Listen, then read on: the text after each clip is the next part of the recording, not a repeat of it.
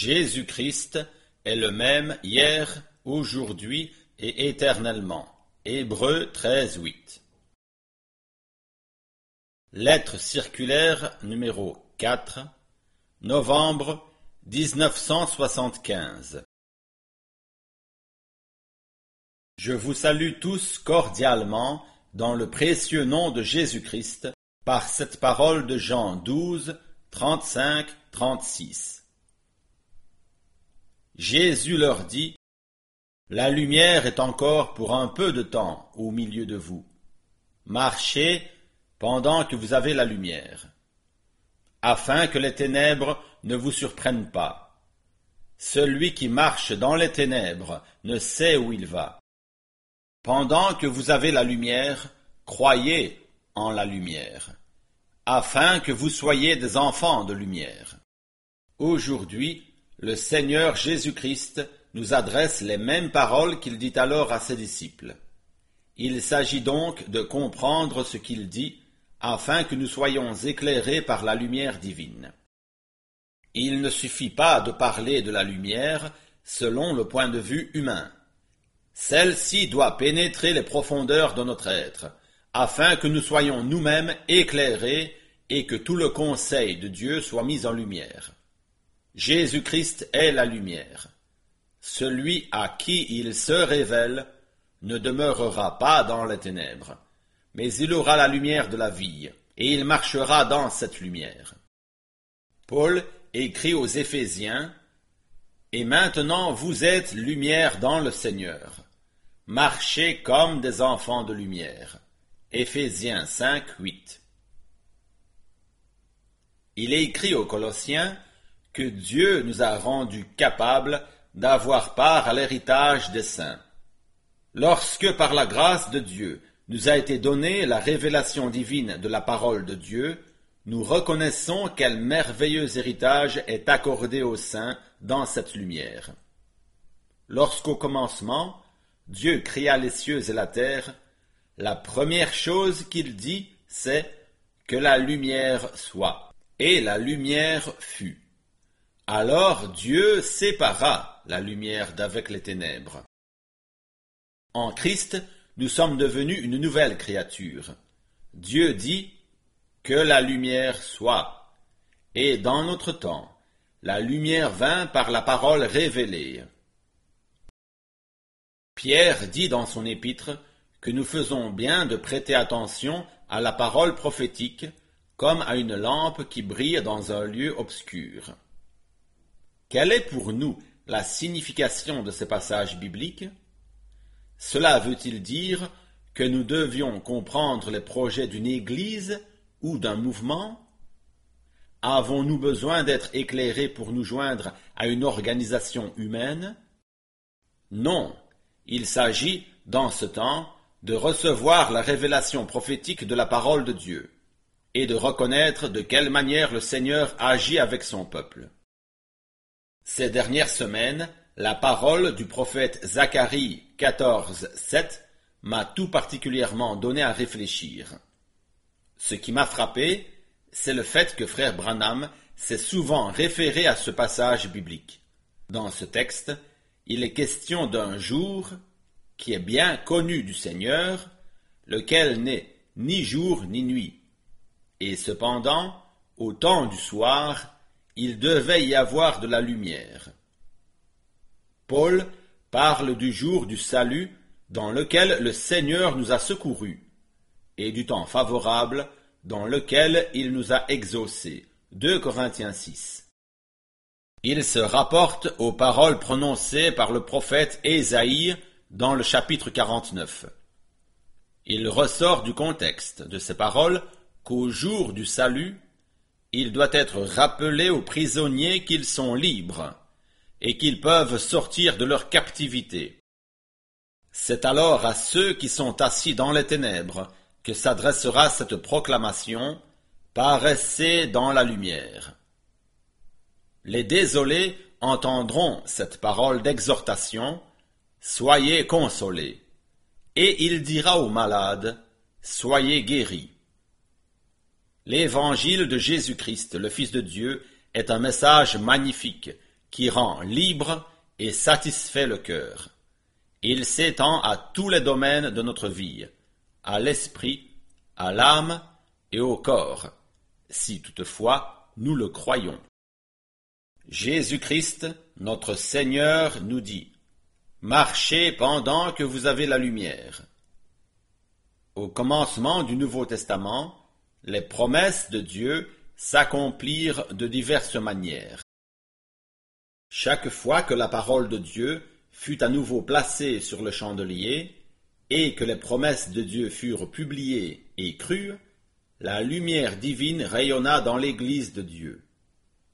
Déjà, lors de l'apparition de Jean-Baptiste, la lumière divine vint sur tous ceux qui eurent foi en son message.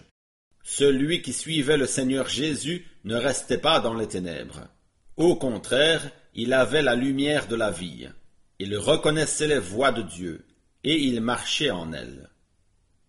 Depuis les jours de Pentecôte, chaque fois que quelqu'un a été saisi par l'action du Saint-Esprit, alors ce croyant a vu briller la lumière de la gloire de Dieu, resplendissant sur la face de Christ, comme cela avait eu lieu dans l'Église originale.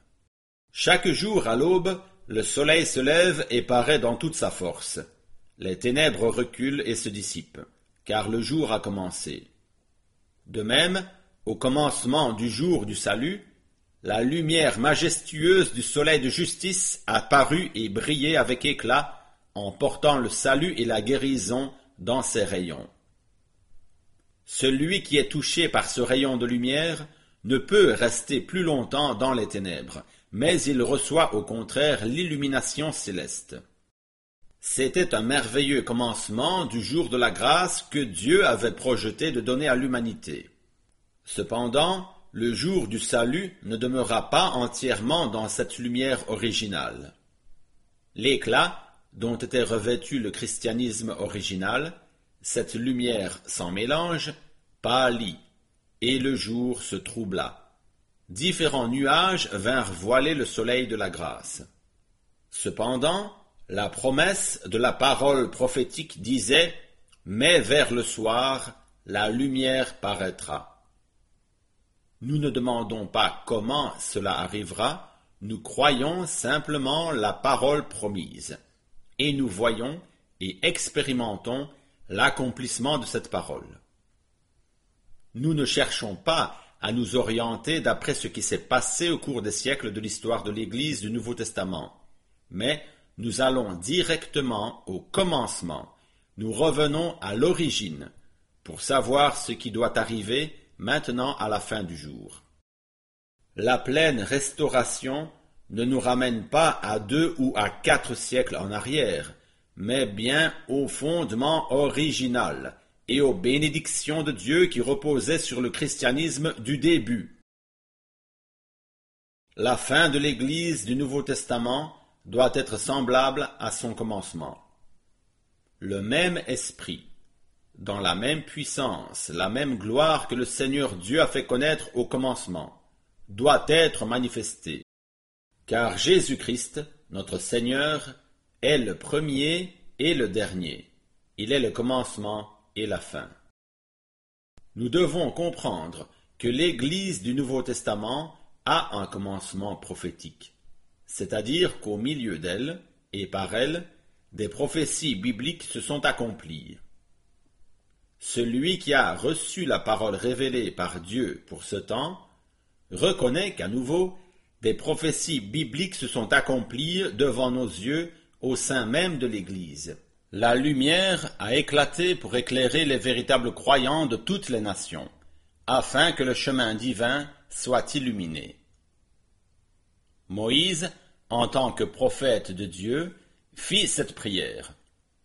Maintenant, si j'ai trouvé grâce à tes yeux, fais-moi connaître tes voies. Exode 33, 13.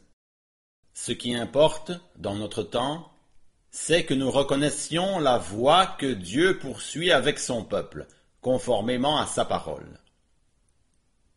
Nous lisons plus loin que Dieu fit connaître à Moïse ses voies et sa manière d'agir avec les enfants d'Israël. Le Seigneur n'a jamais manqué. il a exaucé la prière de ses enfants et a accordé à son peuple la grâce et la lumière. Cependant, nous lisons que plus tard, ils ne reconnurent pas ces voix. Il est possible que des enfants de Dieu prient dans la sincérité de leur cœur et que Dieu les exauce. Et malgré tout, qu'ils ne le reconnaissent pas, parce qu'ils se font leur propre représentation des voix de Dieu et ne se soumettent pas à l'action du Saint-Esprit. La prière d'un véritable croyant n'est pas faite dans le but d'imposer sa volonté, mais bien de reconnaître la volonté de Dieu et d'obtenir que, dans sa grâce, il l'accomplisse. Dans sa grâce, Dieu a maintenant pourvu pour que, précisément dans ce temps où les ténèbres couvrent la terre et l'obscurité les peuples, Ésaïe 62, la clarté de sa parole révélée illumine le chemin du véritable croyant. Le jour du salut a commencé d'une manière merveilleuse, mais depuis lors, la clarté n'était pas rayonnante, pas plus que les ténèbres n'étaient pleinement obscures. Les croyants vivaient comme dans un demi-jour. Cependant, nous avons la promesse qu'il y aurait de la lumière au temps du soir. Nous sommes maintenant dans ce temps du soir, et la lumière est déjà venue. Bientôt viendra la nuit dans laquelle personne ne pourra plus travailler. Cependant, nous sommes maintenant témoins que Dieu se souvient de sa parole, et qu'au temps marqué, il l'a fait connaître. Aussitôt que la lumière apparaît, le temps du sommeil est terminé, et nous devons nous lever. En parlant de la connaissance du temps dans lequel nous nous trouvons, l'apôtre Paul dit que c'est l'heure de se réveiller enfin du sommeil. Car maintenant le salut est plus près de nous que lorsque nous avons cru. Romains 13, 11. Dans Matthieu 25, il nous est dit que toutes les vierges s'endormirent, mais qu'ensuite toutes s'éveillèrent et préparèrent leurs lampes pour aller à la rencontre de l'époux. C'est le temps du réveil. Le dernier appel a retenti. Voici l'époux. Allez à sa rencontre. Beaucoup de prédicateurs parlent de l'heure de minuit sans comprendre ce qui s'accomplit au temps du soir. Celui qui passe à côté de ce que Dieu fait au temps du soir, tandis que la lumière se lève à nouveau et que les hommes sont tirés de leur sommeil par le message divin, et qui n'entend pas l'appel qui lui est fait de se préparer, c'est à celui-là que l'huile fera défaut, quand l'heure de minuit tombera. Cela ne sert à rien que les prédicateurs, interprétant Matthieu 25 d'une façon particulière, affirment à leurs auditeurs qu'ils seront tous présents lorsque le Seigneur Jésus reviendra, alors qu'ils désignent tous les autres comme étant des vierges folles. Tous nous devons faire silence et nous mettre aux pieds de Jésus afin d'entendre clairement sa voix. Nous avons besoin de l'huile de l'Esprit pour saisir, comme le font des vierges sages, ce que Dieu fait maintenant au temps du soir. Avoir seulement l'éclaircissement nécessaire au salut de notre âme ne suffit pas pour avoir part à l'enlèvement. Nous devons voir la lumière de la parole prophétique, laquelle brille en ce temps, et marcher dans la lumière de la parole révélée. Si nous sommes enfants de lumière, nous aurons communion avec notre Seigneur glorifié, comme aussi les uns avec les autres. L'action de l'Esprit de Dieu dans l'Église. Nous connaissons tous de quelle manière l'Esprit de Dieu agissait au commencement parmi les croyants. Premièrement, il est indispensable que nous recevions la puissance du Saint-Esprit, que nous soyons baptisés de l'Esprit et de feu, et qu'ainsi nous recevions une part à tout ce que l'Esprit de Dieu fait maintenant, comme le Seigneur Jésus nous l'a promis. Frère Branham a insisté dans beaucoup de ses prédications sur la nécessité de cette expérience que doit faire chaque croyant. Il a souvent dit Si Jésus-Christ est le même aujourd'hui, alors chaque promesse de la parole de Dieu doit s'accomplir. Il a souvent utilisé cette expression Je peux vous montrer où Dieu a donné le Saint-Esprit et où des hommes ont reçu les dons. Montrez-moi où Dieu se serait rétracté en cela. Je vous prie de lire avec prière les dernières prédications concernant les sept lettres aux églises, tout spécialement celles adressées à Laodicée. Il n'existe aucun évangile de Jésus-Christ par lequel une promesse divine soit abolie. Si quelqu'un pense avoir reçu le baptême du Saint-Esprit, parce qu'il croit la parole de la vérité, il faut pourtant dire que ce sont deux choses différentes, qui cependant vont ensemble. Paul écrit aux Éphésiens chapitre 1 verset 13. En lui, vous aussi, après avoir entendu la parole de la vérité, l'évangile de votre salut, en lui vous avez cru, et vous avez été scellés du Saint-Esprit qui avait été promis. Les disciples avaient marché avec le Seigneur Jésus. Sitôt après sa résurrection, il avait soufflé sur eux en disant Recevez le Saint-Esprit. Jean 20, 22. Conformément à Jean 17, 17, ils avaient été sanctifiés par la parole de vérité. Il dit aussi au verset 16 et 19 Ils ne sont pas du monde, comme moi je ne suis pas du monde. Et je me sanctifie moi-même pour eux, afin qu'eux aussi soient sanctifiés par la vérité. Et cependant, nous lisons dans le premier chapitre des Actes des Apôtres que le Seigneur leur commande de ne pas s'éloigner de Jérusalem jusqu'à ce qu'ils aient reçu la puissance du Saint-Esprit, pour être ses témoins à Jérusalem, dans toute la Judée, dans la Samarie et jusqu'aux extrémités de la terre. C'est le plein évangile de Jésus-Christ, qui est éternellement valable et qui doit être prêché à tous les peuples, langues et nations jusqu'au temps de la fin comme un témoignage et pour le salut des croyants. Frère Branham disait dans leur grenier, les croyants ne commencèrent pas à dire, après quelques jours, Oh, je crois que nous l'avons déjà reçu. Non, ils attendirent jusqu'à ce qu'ils l'expérimentèrent. C'est de mon devoir, devant la face du Dieu Tout-Puissant, de vous dire la pure vérité. Si quelqu'un pense pouvoir réfuter la Bible avec les prédications de frère Branham, je lui dirai franchement qu'il a mal compris le prophète envoyé de Dieu. La parole de frère Branham disant que celui qui a véritablement reçu le Saint-Esprit croit la parole révélée par Dieu pour ce temps, mais bien connue. Mais plus loin, il dit aussi Il y a deux groupes qui sont issus de chaque message. L'un le croit seulement avec son intelligence, et l'autre en a la révélation par le Saint-Esprit.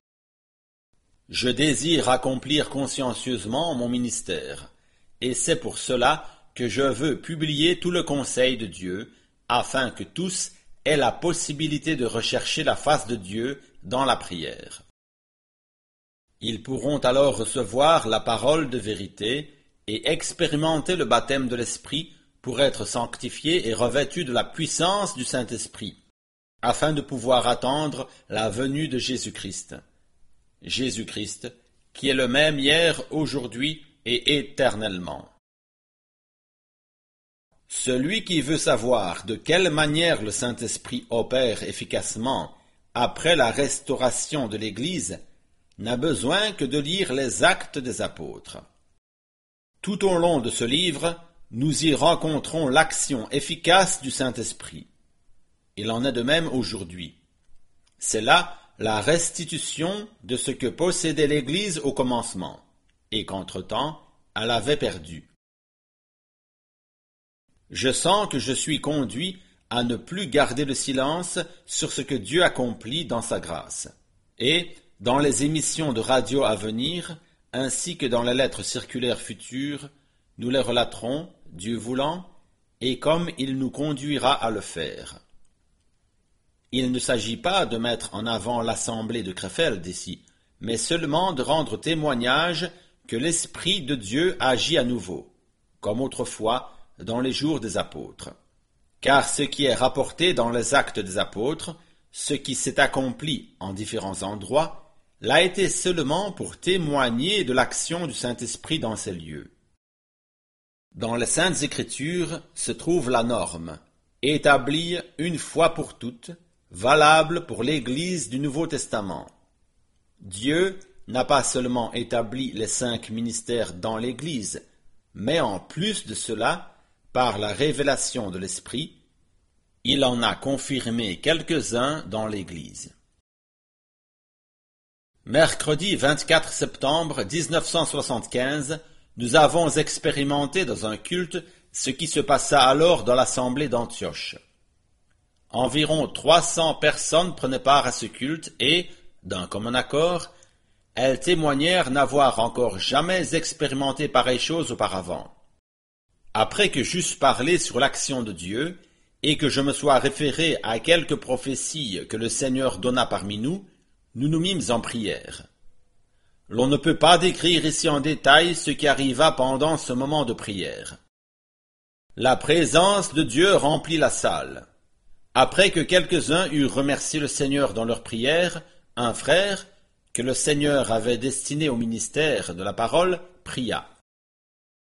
Il était juste parvenu à la fin de sa prière lorsqu'une prophétie fut apportée, dans laquelle il était dit Voici, ainsi dit le Seigneur, mon fils, viens en avant et reçois, par l'imposition des mains, le don qui a été préparé pour toi dès la fondation du monde.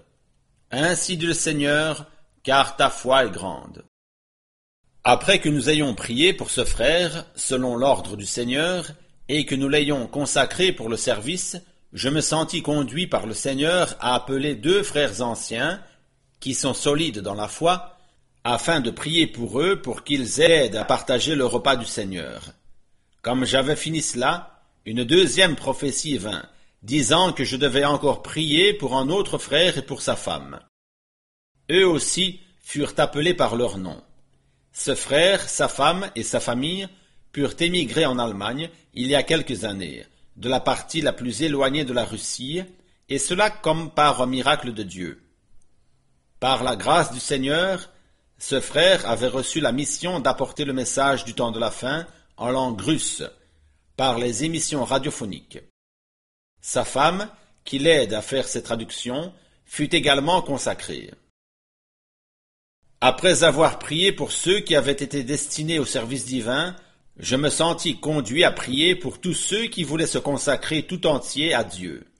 Beaucoup vinrent en avant et expérimentèrent une bénédiction particulière de Dieu. Dans une vision, il fut montré que le Seigneur lui-même avait préparé la table et qu'il souperait avec nous. La gloire du Seigneur se répandit sur la plateforme et sur la partie avancée de la salle, comme une toile déployée. Il fut montré quelle serait la dernière personne dans la ligne de prière, et cela après que tous se fussent rassemblés en avant pour la prière. Je ne savais rien de ce qui avait été montré en vision dans l'assemblée. Cependant, conduit par l'Esprit de Dieu, j'exprimai la parole que nous dit le Seigneur Jésus dans Apocalypse 3 au sujet du souper. Ensuite, j'appelai tout le monde en avant, et nous priâmes ensemble nous tenant comme sous la nuée de la gloire du Dieu Tout-Puissant, qui nous rencontra tous d'une manière surnaturelle. Déjà le dimanche 7 septembre, alors que des frères et sœurs de différentes villes et de différents pays prenaient part ici à Krefeld à une réunion, l'Esprit de Dieu agit d'une manière puissante. Nous sommes reconnaissants de tout notre cœur non seulement de pouvoir parler d'un Seigneur vivant mais encore par sa grâce de le voir au milieu de nous comme étant le ressuscité, agissant efficacement. Frère Branham, parlait d'un réveil parmi l'Épouse, et je crois de tout mon cœur que nous entrons dans ce temps. Au Seigneur soit la louange, l'honneur et l'adoration. Agissant de la part de Dieu. Frère Franck.